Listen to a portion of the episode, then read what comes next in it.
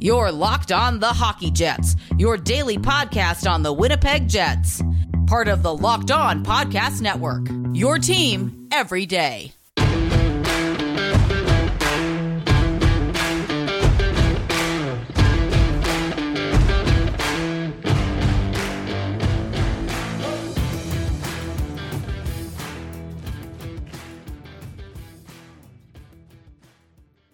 Hello, friends, and welcome to the Locked On Winnipeg Jets podcast, part of the Locked On Podcast Network, your team every day. I'm your host, Harrison Lee, an avid Winnipeg Jets fan and an online blogger. You can follow me on Twitter at H L Living Loco and at L O underscore Winnipeg Jets. As always, if you enjoyed this episode and want to stay tuned for the latest and greatest in Winnipeg Jets news and analysis, be sure to like, follow, and subscribe on your favorite podcasting platform of choice, including Apple, Spotify, Google, and the Megaphone app. Doing so doesn't cost a penny and ensures you never miss another episode. On tonight's episode, I wanted to do something a little bit different. We are basically towards the end of the season, and I thought it might be a good idea to do player report cards of a sort. These are going to be like, I wouldn't say really hard and fast ratings. You may have recalled that I did something similar earlier this year towards the middle of the season, and now that we're basically in the final stretch, I feel like I have a pretty good assessment of how most of these players have done. There's like eleven or twelve regular season games remaining on the schedule, but we're basically, you know, in the final stretch, so I feel like we have a big enough sample to at least put together some report cards for, for the guys who are definitely long-term players.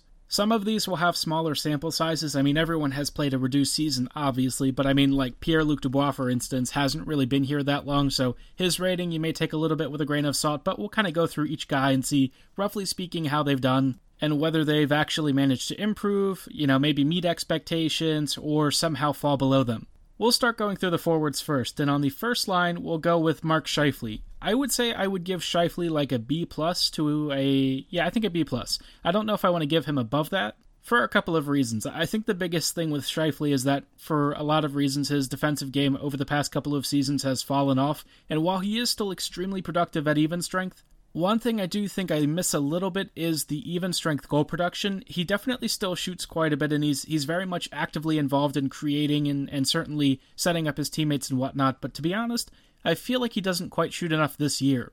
Last year, he was somebody who was very much a shoot-first skater, which I, I think was actually not quite the sort of balance I was looking for either, but now he's more pass-oriented, which I think is, is better in some ways, but I wouldn't mind him being a little bit more selfish on his goal-scoring chances.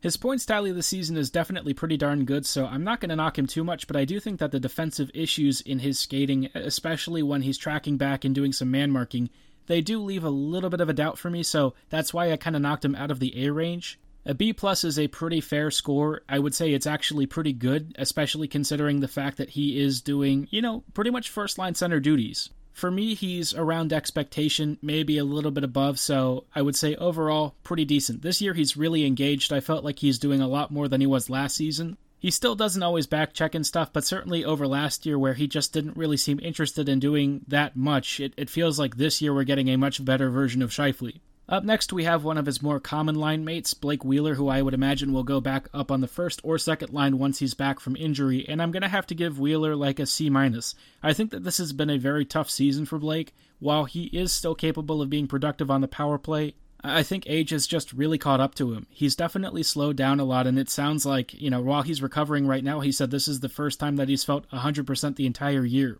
That he's been playing through at least one injury is, for me, a bit of a concern because it's definitely had an impact on his skating and on his on-ice performance, and really, I just don't like to see a guy skating through injuries in general. Hockey players will definitely skate through plenty of minor injuries, but I would say with how slow Wheeler looked at times this season, I don't think the stuff that he's dealing with is on the small end. His even-strength points production this year definitely fell off, and while he is, again, still supplementing a lot of it on the power play, I, I just... you have to kind of accept that this is sort of where he is now, which is a guy who can't really track back effectively in defense and is not really able to create rush offense in the same way that he used to. His distribution and vision inside the offensive zone are both still very sharp, so it's not like he can't be, you know, a valuable contributor in certain areas, but I do think you need to start to change his role a bit because playing in the top six is definitely a little bit more than he can handle. It's a natural part of the aging process and something that I think Blake has become keenly aware of over the past couple of years. He's been a very important player on this team. He's the team captain, and I'm sure that it, it does bug him a lot to feel like he can't keep up like he used to, but it's just part of being a, you know, a normal human being. It does feel a little bit harsh to give him like a C minus, but I think roughly speaking, that's kind of where I have him, you know, given the expectations of, of what his contract says he's supposed to be and, and how he's actually performed. Unfortunately, his report card's looking a little rough this year. Up next, we're going to do one of his other common line mates with Scheifele and Wheeler is Kyle Connor. And Kyle's one of those really polarizing players for me. I would give Connor somewhere between like a B and like a B minus, I think is pretty accurate. He's like a phenomenal goal scorer. We know that he's extremely productive on the power play. He's a really big volume shooter, especially at even strength.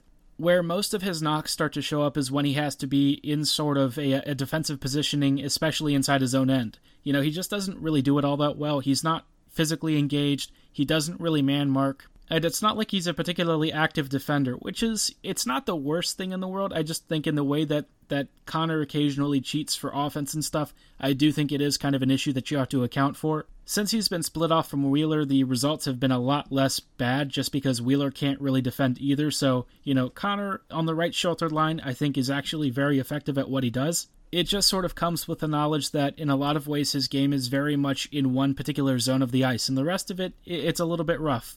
I'd say that he's a, a bit above expectation this year just because I feel like he's been utilizing his line mates a lot more, you know, effectively on a frequent basis compared to previous years. He still has some moments where he makes a really frustrating, de, you know, decision, especially in front of net. Sometimes he maybe overthinks a route or doesn't take the shot when he should, or maybe makes a really poor pass. But overall, I think, you know, for all of my harping on his defensive issues, I, I would say a B minus to a B for, for Kyle, especially given what his role is and what he's supposed to do for this team, I think is pretty okay. The top line in general gets like a B, and that might be in certain situations a little bit generous. That line, depending on who's been playing on it, has been kind of rough. As a collective, the, the Connor Scheifele Wheeler line would probably get like a D for me, just because that line tends to get caved in. Even if the players individually are having better seasons, together they're kind of a mess. But, uh, you know, Kyle Connor, Mark Scheifele, I, I think that they've been doing about what I expect, or maybe a little bit above in certain areas, even if the rest of their game is still not quite where it should be. Up next, we'll take a look at a couple of other forwards, especially a, a very prominent Danish forward that I think a lot of people are expecting very high marks from, and uh, I don't think you're going to be disappointed by his score. Before then, though, I wanted to tell you a little bit about the Locker Room app. Locker Room is the first social audio platform made for sports fans. The app is free to download, and once you're in, you can talk with fans, athletes, insiders, experts, and more in real time about your favorite team or sport. Locker Room is the perfect place to join or start conversations about your league, team, or favorite sport. You'll find fans just like yourself on Locker Room for watch parties, debates, post-game breakdowns, trade news, rumors, and all the hot-button topics your team can handle. You can find many of our Locked On hosts across the N B A, M L B, and N H L all throughout the Locker Room app. I'll be joining Locker Room myself very soon, so be sure to get started and I'll meet you there. Go download the free Locker Room app right now, currently available on all iOS devices. Be sure to create a profile, link your Twitter, and join the N H L group for the latest league updates. I know you'll find a ton of incredible rooms about your favorite teams and leagues. I can't wait to join you all in Locker Room, so I'll be sure to let you know once the Locked On Winnipeg Jets room is live. Download the Locker Room app today. Locker Room, changing the way we talk sports. For those of you who are longtime listeners of this podcast, by now you know that I'm personally a big fan of Built Bars. If you have no idea what I'm talking about, Built Bars are the best tasting protein bar on the market. They're the only protein bar that tastes more like a candy bar with a dark chocolate exterior and a soft, chewy interior. Their twelve original flavors are all delicious, but if I had to choose just two to start with, I would say mint, brownie, and raspberry should be two of your starting points if you're looking to begin your Built Bar journey. But of course, if you can't choose and you want to try all of them, like toffee almond, coconut, orange, you name it, be sure to check out the variety box. Like any great company though, Built isn't content to rest on its laurels and is back and better than ever with a brand new improved Built Bar, featuring six new flavors like caramel brownie, cookies and cream, cherry barcia, lemon almond cheesecake, carrot cake, and apple almond crisp. All of them are delicious, but if I had to choose one or two of them, I'd say cookies and cream and lemon almond cheesecake probably take it for me. I really don't know if you can go wrong with any single choice, because as delicious as all of these flavors are, they're even better for you, with most Built Bars clocking in at two hundred calories or less, between fourteen to nineteen grams of protein, and four to five grams of net carbs. Don't hesitate to place your order at built bar dot com and use promo code locked fifteen at checkout and you'll get fifteen percent off your next order. Again, use promo code locked fifteen for fifteen percent off at built bar dot com. Welcome back to this episode of the Locked On Winnipeg Jets podcast. We are doing some player season grades so far. I feel like we're at the stage where we can probably give a fairly accurate representation Before we continue our season reviews, though, which will be uh, picking back up with some more forwards, I did want to tell all you N F L fans why the Locked On Podcast Network's draft coverage is something you need to be tuned into right now. This year, the Locked On Podcast Network is partnering with the Draft Network to cover the N F L Draft live. Get insights and analysis from Locked On local experts and the Draft Network's national experts. Subscribe to the Locked On N F L YouTube page to watch live three-day coverage of the N F L Draft April twenty-ninth through May first. Maybe I'll catch a few of you Ravens fans. And now thinking about some uh, player grades that are similar to evaluating draft prospects, we're kind of uh, evaluating some stuff for the Jets, and I, I feel like we're at the stage where we can probably give out some player report cards, and I feel like, you know, the first line, I, I was a little bit, I wouldn't say super harsh, but obviously you can understand why Scheifele, Wheeler, and Connor maybe didn't break into the A range. On the second line, though, I think we have at least one player here who would easily qualify for an A, and that is going to be Nikolaj Ehlers. To put it bluntly, Nick is a siege engine of rush offense, and he's certainly one of the most gifted passers and playmakers on this team. There are certain things that Ehlers doesn't really do, like he's not super aggressive in the corners, and he's not always the most defensively resolute player, but he's so good at transitioning the puck up the ice, creating offensive opportunities from below the goal line, and just plain putting the puck in the back of the net that it's really hard to overlook him as somebody who really is one of this team's M V Ps. Nick's having a big season, maybe not quite as good as some of his previous play-driving efforts, but certainly in terms of goal-scoring output, he's been a monster this year. One of his frequent line mates has been uh, Paul Stastny, and I have to give Paul something of like a B. I think Stastny's been pretty decent throughout most of the year. He's been effective at getting below the, uh, the, the face-off circles, creating really good net front offense, and he's certainly been very good at facilitating different power play sequences and whatnot, but I, I will say that Stastny has had a bit of a habit of taking a lot of penalties this year, more so than I recall him taking when he was back here with the Jets a couple of seasons ago. It might just be that age is starting to catch up and he's taking more restraining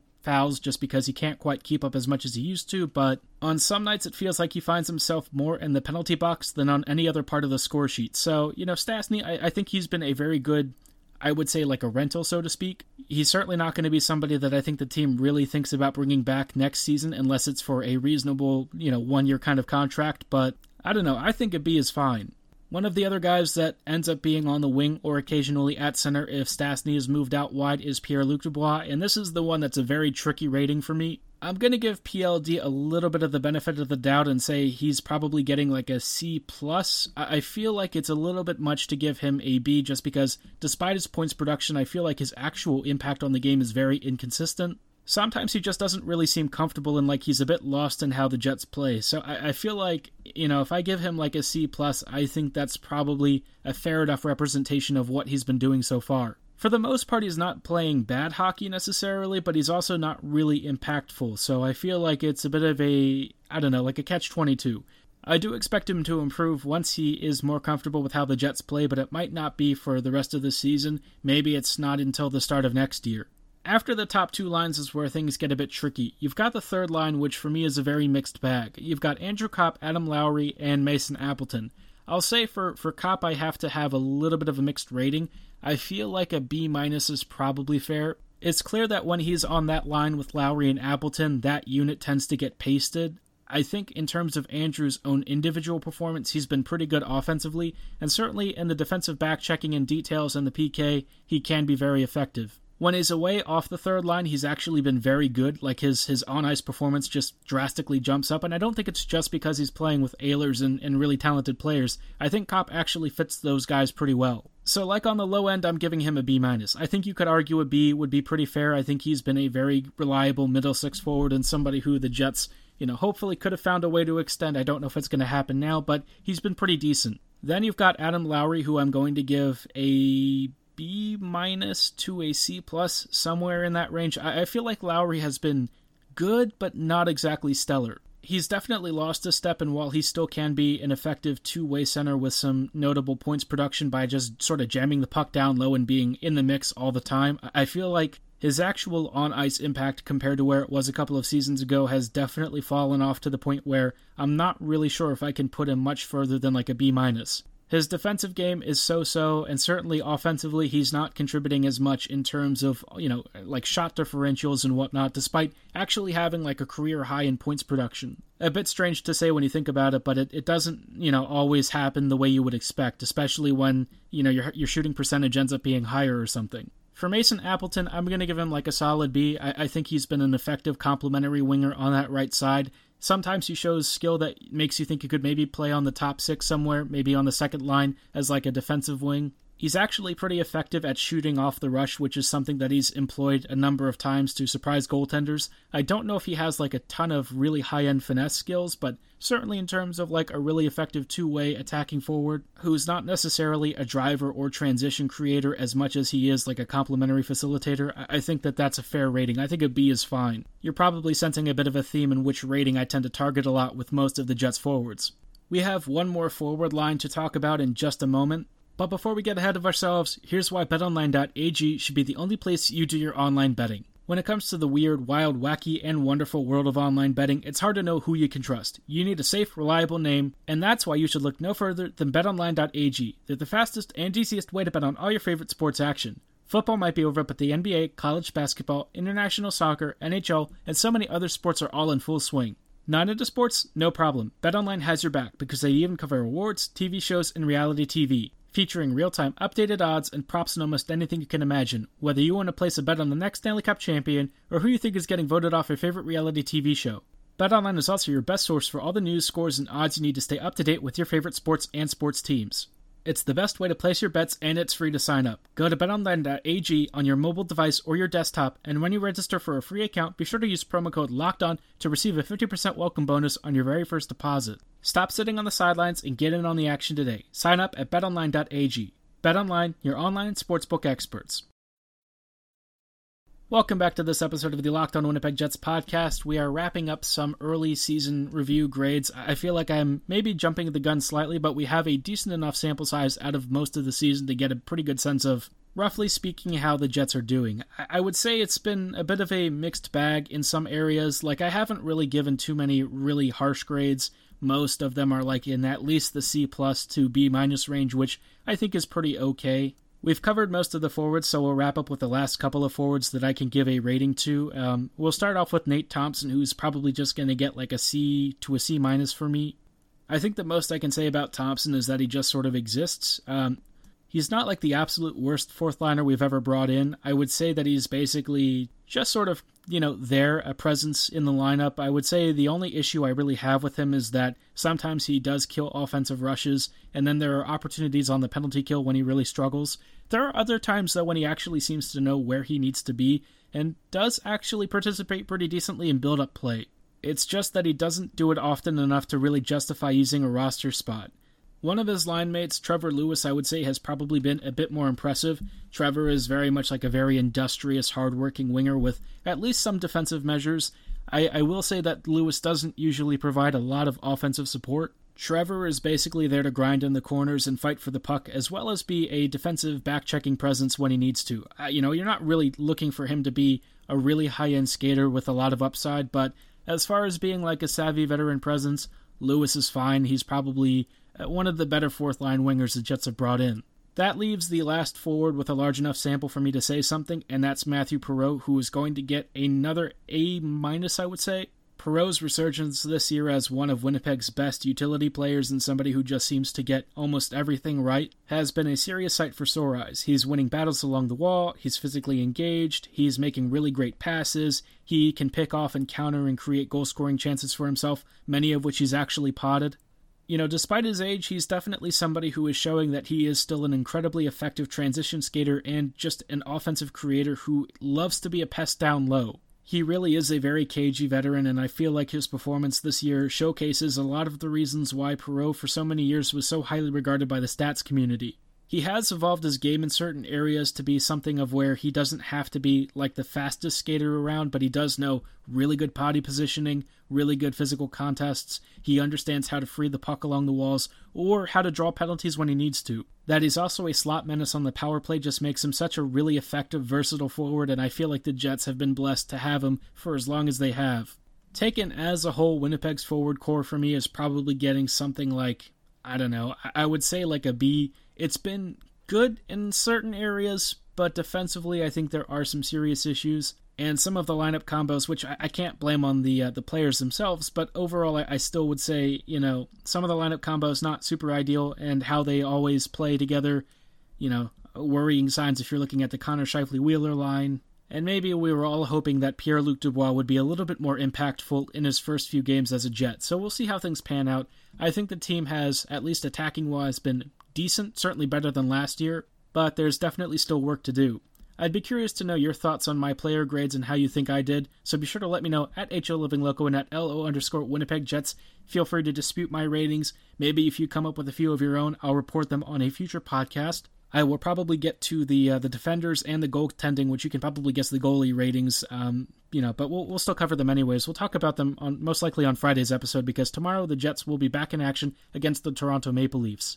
It'll be good to finally have some hockey action to talk about. For tonight's show, though, that is going to do it. Before you log off, don't forget to check out our Ultimate Mock Draft. The Ultimate Mock Draft twenty twenty-one, presented by Locked On and Odyssey, is happening now, featuring analysis from N F L experts Michael Irvin, Jason Lockenfora, and Brian Baldinger. Our local experts for every team will make trades and pick the next stars for each of their teams. Search the Ultimate Mock Draft twenty twenty-one on the new Odyssey app or wherever you get your favorite podcasts. Odyssey is your home for all the sports, podcasts, music, and news that matter to you. That's A U D A C Y, Odyssey. And as always, thanks so much for listening. Have a great night, and go Jets go.